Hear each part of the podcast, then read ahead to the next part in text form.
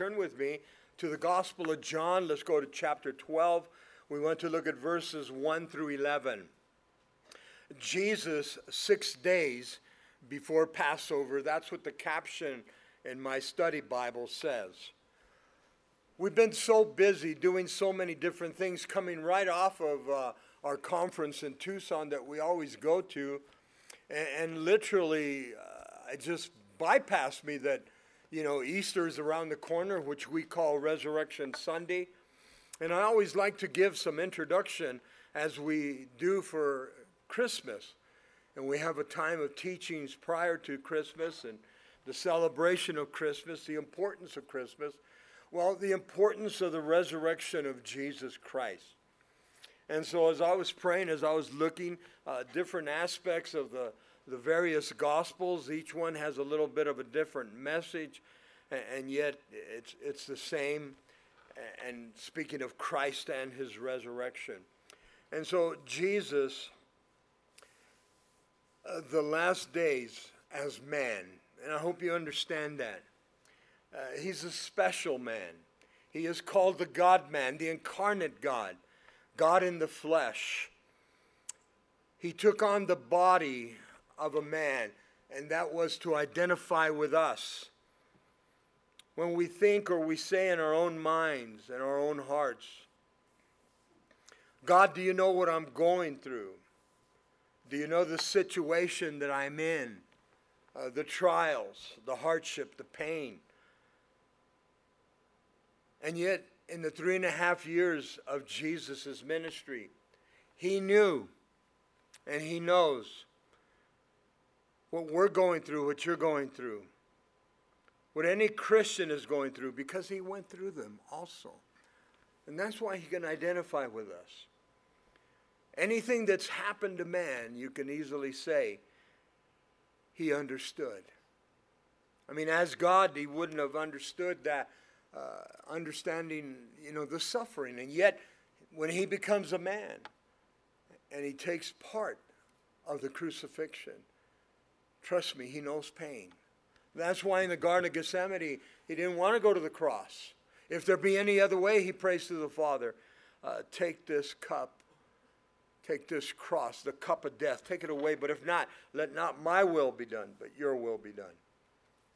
Jesus, the God man, Jesus, considered also in Scripture as the second Adam. He never left his position as God. He always was God, always will be God. But he took on the body of man. And I've often asked the question myself Lord, why would you do that? I mean, would you trade places for somebody else? Think about it. Would you give up your son? Would you give up your daughter for mankind? That's exactly what the Father did. And Jesus knew that it was going to be hideous. He knew that it was going to be painful. He knows everything that's before him in these last days as he's looking at the cross. But he went to the cross to give us life, life eternal. Jesus often said, I didn't come because the religious sect uh, assumed that he came to destroy the law. But he came to fulfill the law, to complete the law. Animal sacrifices were not enough. They were just a covering. The Hebrew says it was the kofar. It covered our sin, but it didn't forgive our sin. And again, the high priest would have to go and, and go before uh, the tabernacle and then hear from God and then come back and give it back to the people. And they did that year after year. And then they would hope and pray that uh, the sins that were disposed upon the goat and the goat went, was released into the countryside, that he would keep going and their sins would be taken away. But what happened when the goat returned? Well, their sins weren't forgiven. And so, Jesus, according to the book of Hebrews, uh, he's our complete sacrifice. Jesus, according to the book of Hebrews, is our complete high priest. And all of this was fulfilled at Calvary 2,000 years ago. Uh, leave a marker there and turn with me to Matthew chapter 5 real quick. In chapter 5, verses 17 to, through 20, uh, Jesus did not come to destroy the law, but to fulfill the law. And the religious sect uh, assumed that he came to destroy the law. He fulfilled the law. But they were all looking for a Messiah that would come and rule with an iron fist to remove the oppression of Rome. But Jesus came to die as a meek lamb, as the scriptures declared, and they couldn't see it. In Matthew chapter 5, look at verse 17. This is all part of the, uh, the Sermon on the Mount, Matthew's chapters 5, 6, and 7. He says, do, you, do not think that I came to destroy the law or, to, or the prophets. I did not come to destroy, but I came to fulfill. The religious sect was blinded. As so many of us, before we came to Christ, we were blinded. Paul was blinded. In fact, Paul had scales in front of his eyes. He couldn't see nothing. And yet, for three days, God ministered to him uh, there in Damascus. In verse 18, for assuredly I say to you, until heaven and earth pass away, one jot, one tittle, these are uh, grammar points that were part of the Hebrew writings, will by no means pass from the law till all is fulfilled. Notice as it says, I say to you, until heaven and earth are passed away. According to the book of Revelation, chapter 21, there's a new Jerusalem coming, a new heaven and a new earth. But God's word will not pass away. And that's the power of God's word. Look at verse 19. Whosoever therefore breaks one of the least of these commandments and teaches men so, uh, shall be called least in the kingdom of heaven. But whosoever does and teaches them, he shall be called great in the kingdom of God. You know, so many times as Christians, we say, well, you know, we don't need the Ten Commandments. Why do you say that? Why do Christians say that? We need the Ten Commandments. We need to abide by the Ten Commandments. Yes, uh, the greatest commandment is God's love. But when you look at the Ten Commandments, the first four commandments uh, were speaking about God, our obedience towards God, our reverence towards God. And, and then you see the last uh, six commandments, it's to our fellow man. It's to our fellow man. And so the Old Testament and New Testament today, what does God want from us? What did He want in the Ten Commandments? What does He want today? He wants our obedience. God desires for us to obey the Word of God. And we've shared this many times in the Old Testament. When you go to Deuteronomy chapter 27 and you go to Deuteronomy chapter 28, if you obey God, He's going to bless you. If not, He's going to curse you. And oftentimes, when the prophets came, uh, the kings usually knew what they were doing, what the nation of Israel was doing. And it's obvious He's not coming to bless us. And so the judgments would come. And we need to take heed to what the Spirit of the Lord is saying. And he finishes it off here in verse 20. For I say to you that unless your righteousness, and that's translated the right living with God, exceeds the righteousness of the scribes and the Pharisees, you will by no means enter the kingdom of heaven. Unless your right living is better than the right living of the pious ones you will not enter heaven. It's radical. You see, they tried so hard uh, to complete the law and they failed miserably. And it was about them, it was not about the people. And so God comes into the picture by sending his son uh, to become the mercy seat for us. And, and through him, we, we acquired what? Grace, unmerited favor. We deserve judgment. He gives us grace. I love that because I, I deserve judgment, so do you. But He gives me His grace.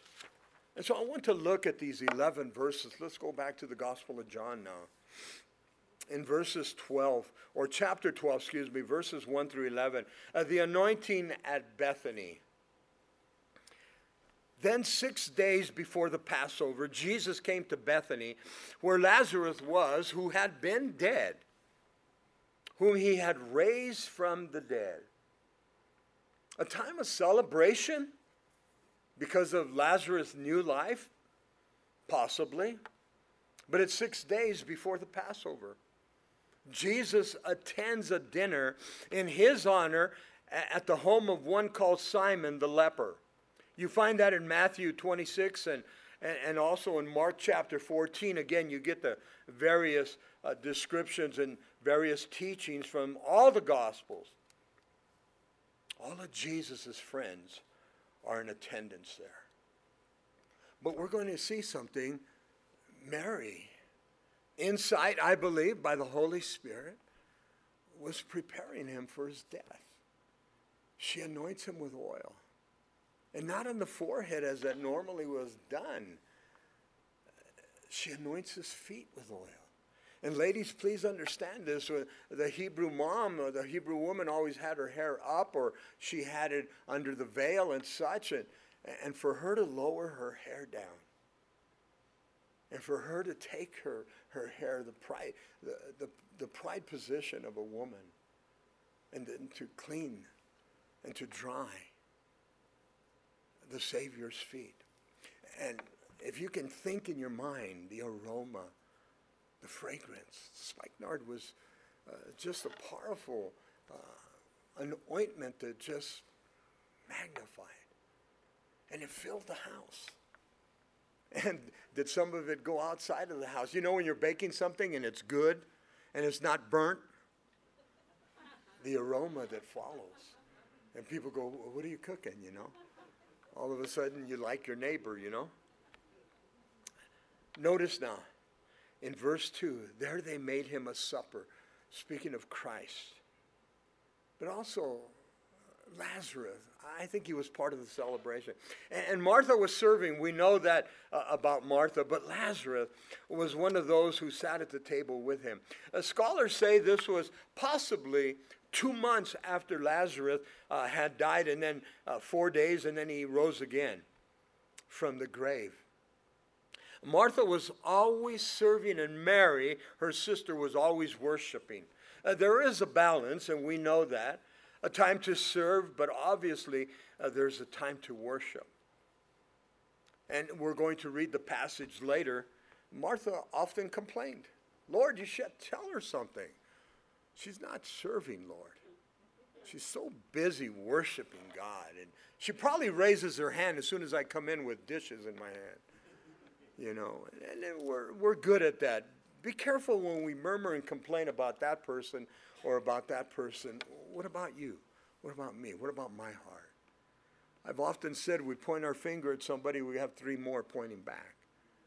And so, again, be careful. You're trying to take the speck out of your brother's eye, and you have a two by four in your own eye.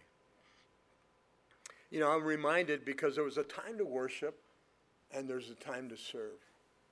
Uh, remember when Joshua lost the battle of uh, Ai? He thought it's just a small battle. We took Jericho, it was huge. And, and so Ai is nothing, and it just went in. Well, they got defeated. They came back. The Bible says that Joshua went in his tent and he fell down and to pray and, and cry out to the Lord. And the Lord said, Joshua, it's not time to pray. It's time to get up and, and, and go find out why you lost the battle. And so there's a time uh, to pray. There's a time to worship God. There's a time to serve. And, and think about it that God would tell him, it's not time to pray. And so we have to see what God has for us. And so Martha took the, the position of serving, and was she a little bit jealous? Because Mary took the, the place of, of worshiping the Lord. And verse 3 it says, Then Mary took a pound of very costly oil of spikenard, anointed the feet of Jesus, and then wiped his feet with her hair. And the house was filled, it's with overflowing, filled with the fragrance of the oil.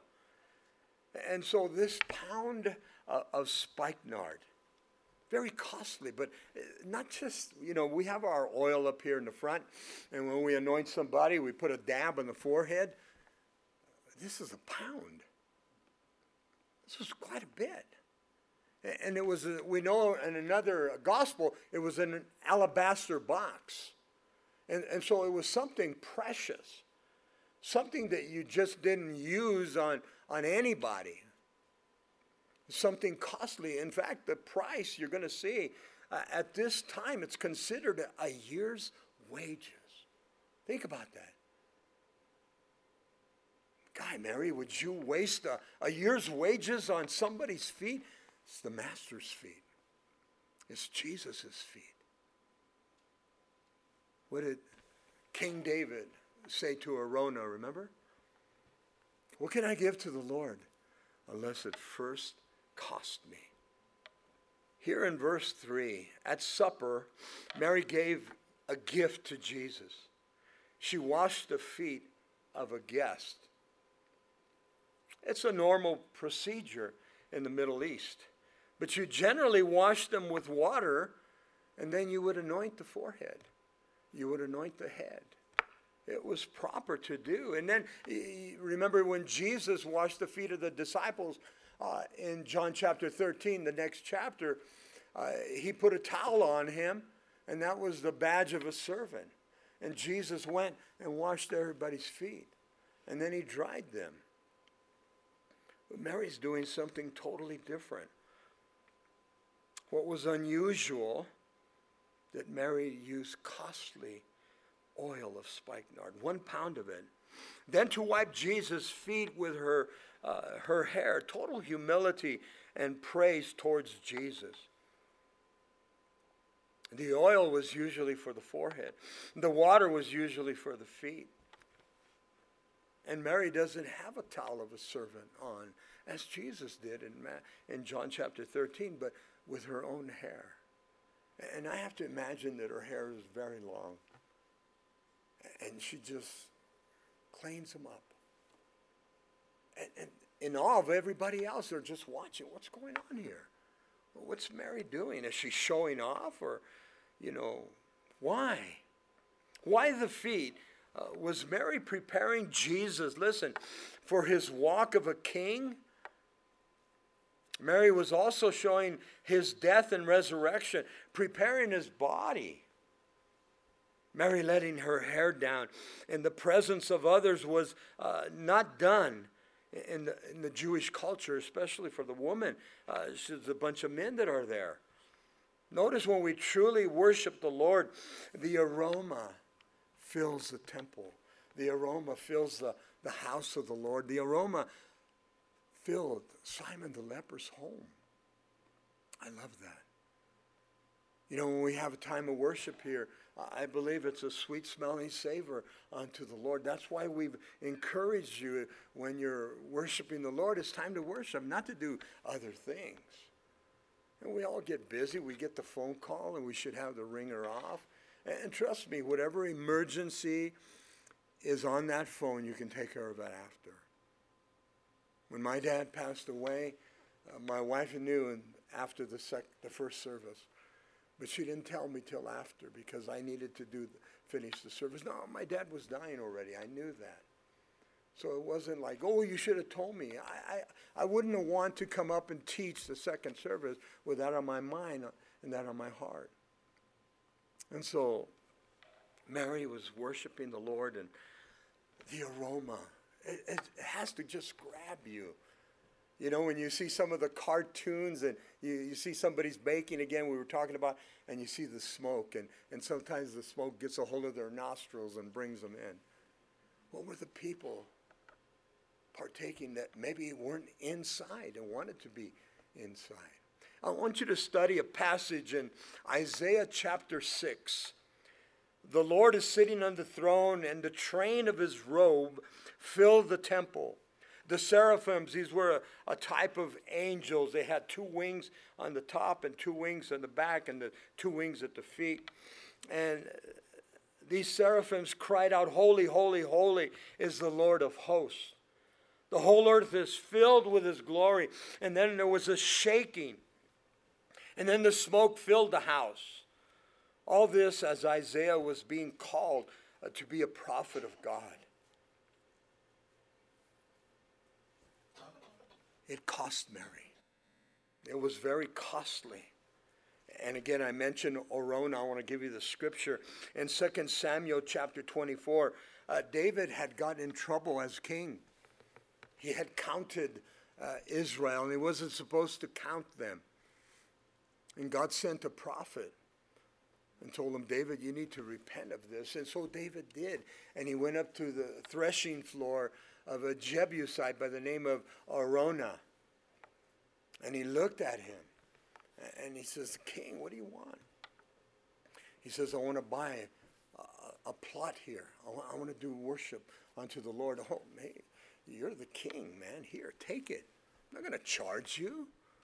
And David backed up and said, Listen, what can I give to the Lord unless it first cost me? It's a radical statement. And, and some of you uh, giving up of your time, what can I give if it doesn't first cost me? Some of you giving of your finances, what can I give if it first doesn't cost me? And let's face it, some of us can give more than others in various things. But does it cost you or is it so easy to do? That's something that I take to heart, you know. I, I like to support missionaries.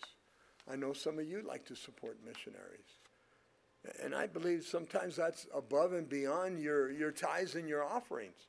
And, and obviously, that's between you and God. And I love taking 10% of the money from this church that comes in every Sunday and we distribute uh, to various missionaries. Very important to me. Very important to me. And I hope it's important to you because God uh, will hold us accountable. And so, did it first cost me? Uh, and I like to share this when it comes to giving of time or when it comes to giving of your finances. You know, oh man, I got to go, go to church again. It's early, the time change, it's easier to stay in bed. But if your friend calls and says, hey, you want to go fishing tomorrow? I'll be right there. You know? Man, there's that preacher again. He wants money. And you go over here to Red Lobster and 150 bucks is nothing. What did we give to the Lord that at first did not cost me? Look at verse 4. And so Mary gave of all. Think about it a spikenard of one pound for one year, one year's wages. It was costly, it hurt her. But she did it unto the Lord. Or did she prepare for this purpose? Could very well be. Look at verse 4 again. But one of his disciples, and here he comes, uh, Judas Iscariot, Simon's son, who would betray him. Listen to what he says in verse 5. Oh, why was this fragment of oil uh, not sold for 300 denarii and given to the poor? Oh, Judas, you sound good. I was taught many years ago, Calvary Chapel in West Covina. We would go to retreats, we would go to conferences. Uh, we would go to a conference, you know, whatever it might be. Uh, I was taught years ago when you go to the mountaintop to hear from the Lord, uh, such as we just come back from the conference center in Tucson. I look forward to that. Anything to do with the Lord here, the supper is, is going very well. The worship of Jesus is awesome. Imagine again the aroma, the fragrance of the home of Simon's, uh, the leper, everybody's in awe of what's taking place, the devil will rise his ugly head.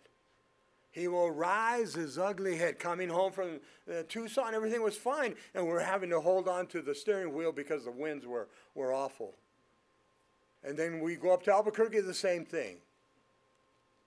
Uh, the enemy uh, likes to get, uh, get under you, and he will bring all kinds of different effects to you challenges in your own life. And so when you're up at the mountaintop with God, and then you come down, be prepared. The trials, the tribulations, the hardship, the pain, the testings in your life. And here comes Judas Iscariot. Now, in verse 5, we witness Judas going, uh, doing something evil other than his betrayal of Jesus that's going to come shortly. What he's doing here is openly. Later, he betrays in secret. Judas successfully hid the darkness of his heart from everyone except Jesus. Jesus knew. 300 denarii was costly, the year's wages. I've often thought of this Lord, why did you let him be part of your ministry? And then we're going to see something very interesting. Not only was he part of, of the entourage of Jesus' ministry, but he had access to, to the money bag. And in, in, in the Hebrew or in the Greek, uh, the word for bag was something that you understand as a satchel. Uh, we probably today it's our backpacks, you know, and something that was actually used in the time of, of the New Testament, uh, people that would put their various instruments, uh, the reeds and such, they would put in there, kind of carrying them around. But it was also used as one that carried the money. That was Judas Iscariot. And so the description here is Judas teaching us that outward appearance can be deceptive. Many people have a religious agenda, yet hide secret sins. We've seen televangelists that have been exposed. And it's always sad when, you know, the news media exposes you when it was, should have been the Holy Spirit. When a conviction comes. I want you to turn to Matthew chapter 7, leave a marker there, and look at verses 21 and 23.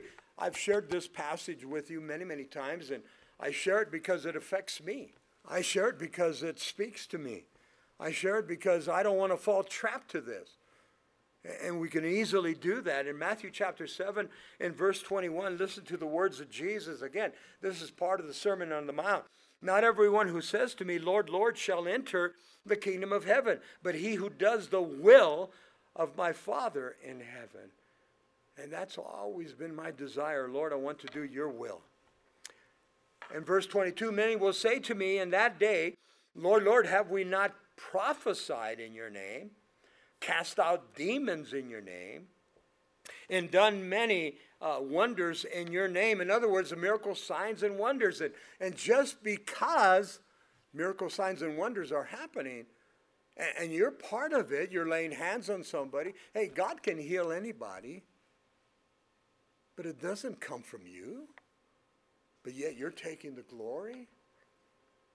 Notice what Jesus says in verse 23 and then I will declare to them, and these are the most radical words that, that I see in Scripture I never knew you, depart from me. Uh, you who practice lawlessness or sin. And with Jesus, when we continue in the New Testament, who's he dealing with the most? The religious sect, the Pharisees, the scribes, and the Sadducees. Oh, they thought they were somebody. They thought they were pompous. They, I mean, they looked good. And, and today we got people that want to they want to look like a Christian. Uh, I don't care what you look like on the outside. Obviously, put some clothes on. But God looks at the heart. God looks at the heart. So what if a preacher is wearing a three-piece suit and praise God if that's what he wants to do, and he's got the right shoes and the pompadour's working, you know? But the heart's not right. God forbid. I've shared it many times and I'll share it again. I hope what you see up here on Sunday mornings and Wednesday nights and any other time I'm behind the pulpit is the same person you'll see outside of the walls of this church. I don't walk on water, I don't float either. And people sometimes do that, you know. Look at verse 6 with me. This he said, and here comes out his motive. Not that he cared for the poor, uh, but because he was a thief. This is Judas Iscariot. And had the money box or the money bag, and he used to take what was put in it. He pilfered from it. God forbid, but it's happened in many churches. We've had money missing here. We've caught, you know, ushers taking they shouldn't have. And we need to get rid of them quickly and sit, sit them down and talk to them.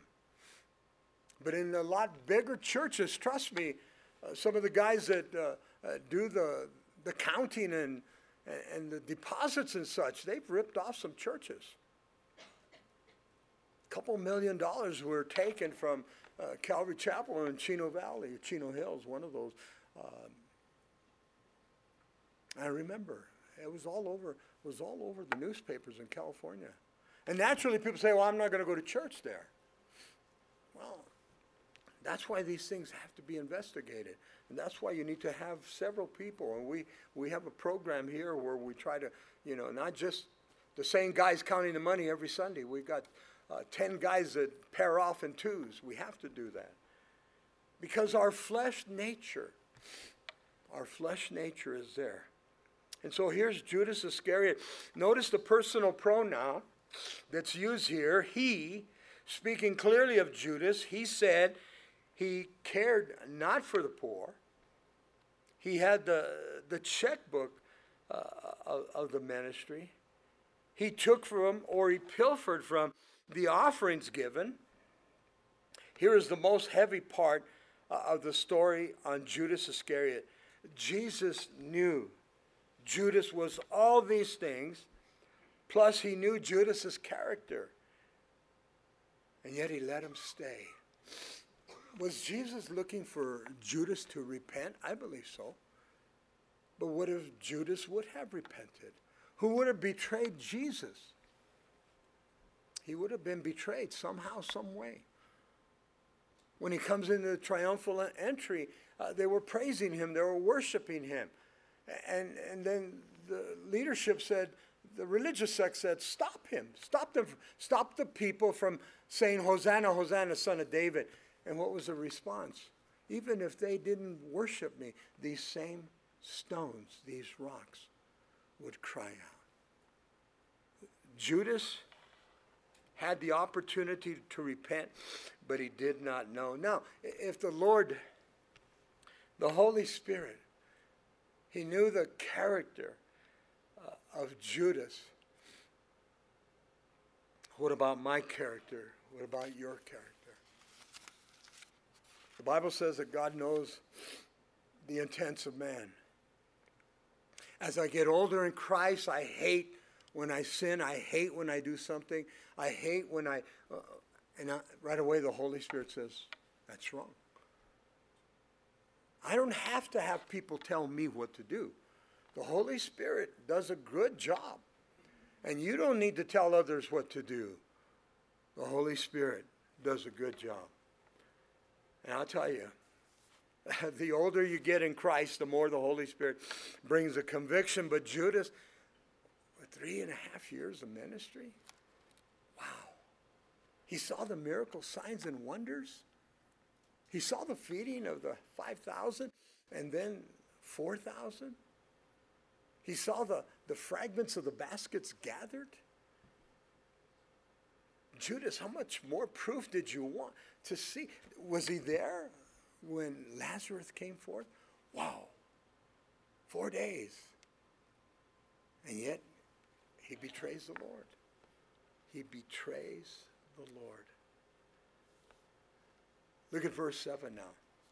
Jesus gets back into the picture, overrides Judas because it wasn't his time. But Jesus said, Let her alone. Speaking of Mary, she has kept this for the day of my burial. Did Mary know, or is she just starting to know? She's had this alabaster box for a time? I don't know. Lord, what am I going to do with this? Is it for my family? I'm not married yet, Lord. Or was she? We, we don't have any indication. But now is the time. I want you to think before I come into the commentary on this. Sometimes things don't happen when you want them. Sometimes things don't happen when I want them. But God has a plan. I'm often being asked now, what do you think of the presidency? Uh, who's going to run? Who are you going to vote for? I said, you know what? I'm not worried about the presidency because God's going to do what he has to do. I'm worried about mankind. They need to respond to the Lord. They need to respond to the Lord. But look at verse 7 here. It was not time for anything else but when Mary came to do, but to worship the Lord. Mary knew in her heart that Jesus, now at this point, she knows, I believe the Holy Spirit's revealed it to her, that Jesus is going to die. Others present did not know. She was moved to offer this costly gift uh, of a devotion to her Savior. Mary had more insight than others because she uh, spent time at the feet of Jesus. Remember Martha? She was busy serving. Mary was busy worshiping the Lord. There's a balance again. This was the moment in which Jesus was being set apart for his death and burial. Mary understood this purpose, I believe. Now, I want you to write this down. In, in the book of Esther, in chapter 4, verse 14, Mordecai said uh, to Esther, God has placed you here for such a time as this. We know that uh, Haman wanted to kill Mordecai, and yet he couldn't. He tried. And then Mordecai tells Esther, You're placed here for such a time as this. Little did she know. I like what a lot of commentaries, Esther was saved. Uh, she was, she was there for this time to save the Jews from extinction. In a sense, yes, but no. God did it. God did it. Esther was the instrument. You were placed here for such a time as this. I want you to think in your mind you've been somewhere and you go, Well, what am I doing here? Why did I turn right when I wanted to turn left? Why did I miss my turnoff on the freeway? You know, there's a lot of a lot of issues. And then God shows you why you're here. You run into somebody and you're supposed to share with them. I often wonder how many, you know, things I've missed that I should have done, or how many things you've missed that you should have done. That's why we need to just be open to what the Spirit of the Lord. And sometimes nothing happens, and you say, "The Lord, Lord, you told me to turn right, and I turn right. I'm on a dead end, Lord. What's going on here?" Maybe He's testing us. Maybe He wants to see if you're going to turn right or turn left. You know, God doesn't always work in the realm of man; He works in the realm of the spiritual. Mary was there for a purpose. Martha was there for a purpose. Judas Iscariot was there for a purpose. Look at verse 8 now. And so his concern was the money. Judas was. For the poor you have with you always, but me, Jesus said, you do not have always. Scripture speaks in great length concerning widows, orphans, and especially the poor. The church is to care for them, and rightfully so. But the emphasis here is on Jesus. The Holy Spirit showed Mary. Martha was all about serving, even complaining to Jesus, Lord, tell my sister to help. Mary was all about worship. I believe we all fit the position in our walk. I think there's times we murmur and complain and we shouldn't. I think there's times we, we're serving when maybe we should have been worshiping. And sometimes we're worshiping when we should have been uh, serving. And I, I really believe that's between you and the Lord. But there is a time, listen, to worship the Lord. Now, let's get a, a different flavor. Go to Luke chapter 10, verse 38 through 42. And again, just a little bit different uh, that we see in all the different gospels here.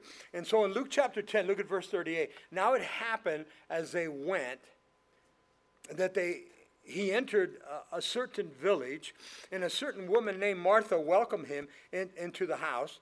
And she had a sister called Mary, who also sat at Jesus' feet and heard his words. But Martha was distracted with such serving and approached him and said, Lord, uh, do you not care that my sister has left me to serve alone? Therefore, tell her to help me.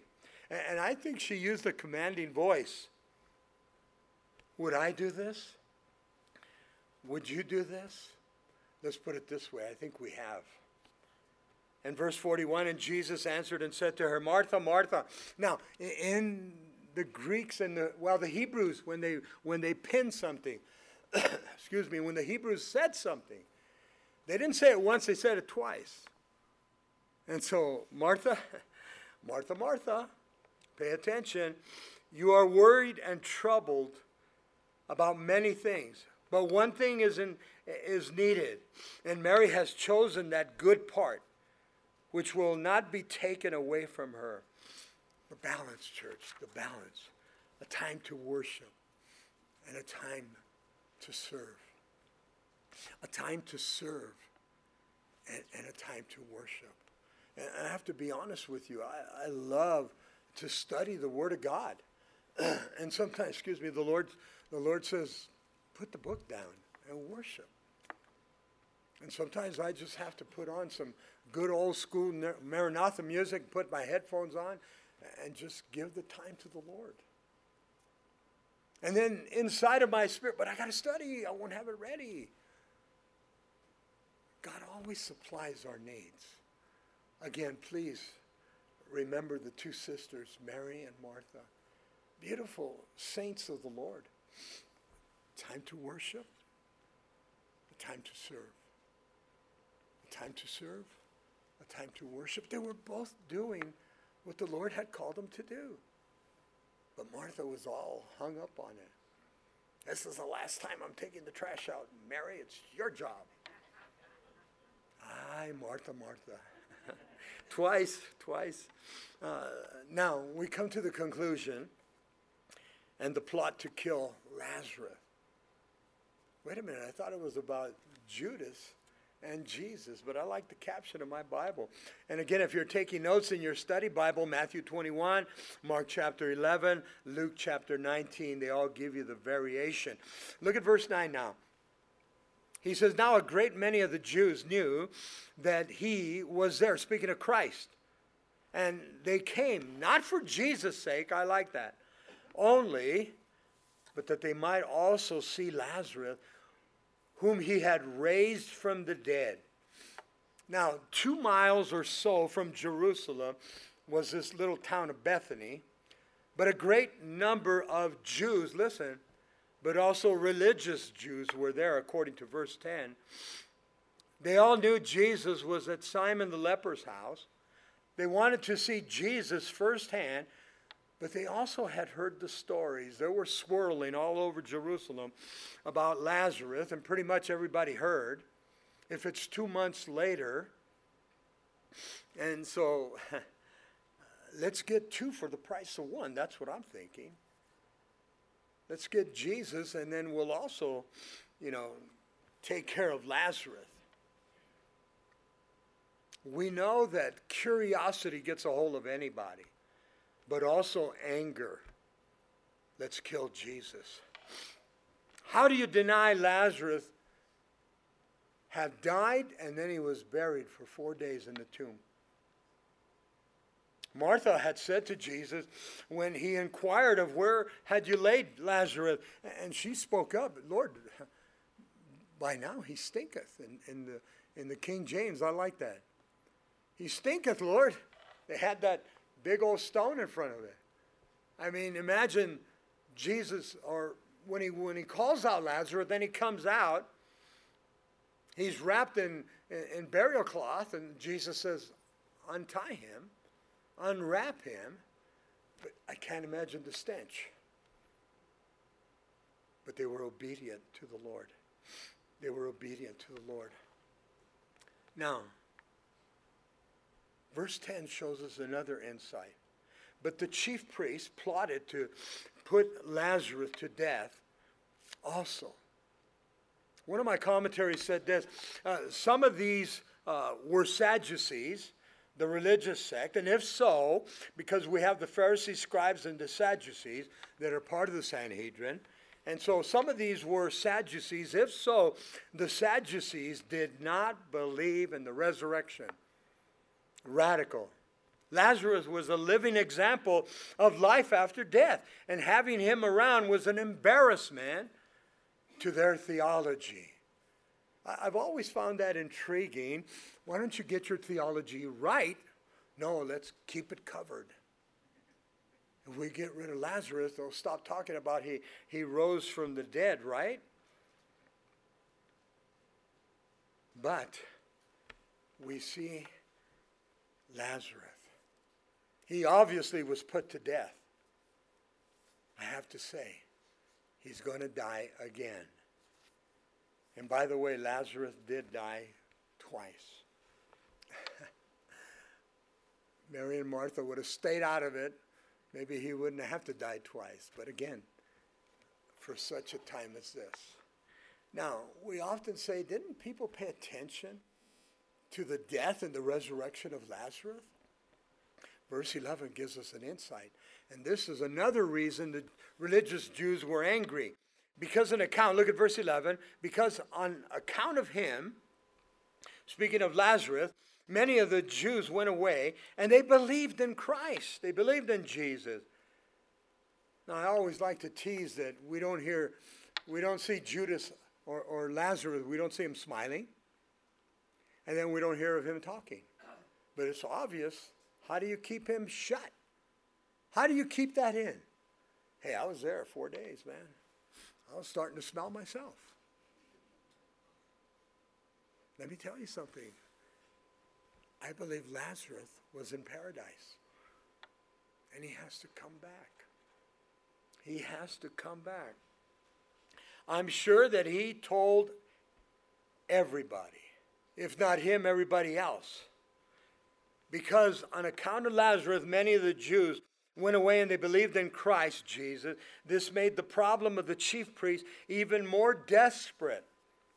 Lazarus was drawing people to, uh, to Jesus, and in the opinion of these religious leaders, he had to be stopped.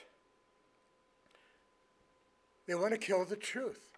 They want to kill the truth.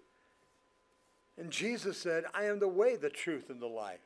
This is what we're leading into now in the next couple of teachings as we're going to look at the triumphal entry on Sunday. And as we will look at Good Friday. And as we will approach the resurrection of Jesus Christ. And again, let me iterate early before we get to what everybody celebrates as Easter Sunday morning. We call it Resurrection Sunday. It's not about the baskets with the eggs in it. It's not about the ch- chocolate rabbit, even though the chocolate rabbit tastes good, right? It's about Christ. It's about Christ. Now, as the girls grew up in our home, you know, we didn't take away those things, but they knew the story of the cross. They knew the story of the cross. They knew the story of, uh, you know, Christmas. It's important to share. Because if you take it away completely and totally, when they become of age, then they're going to run that way. Train them up in the ways of the Lord. Show them the difference.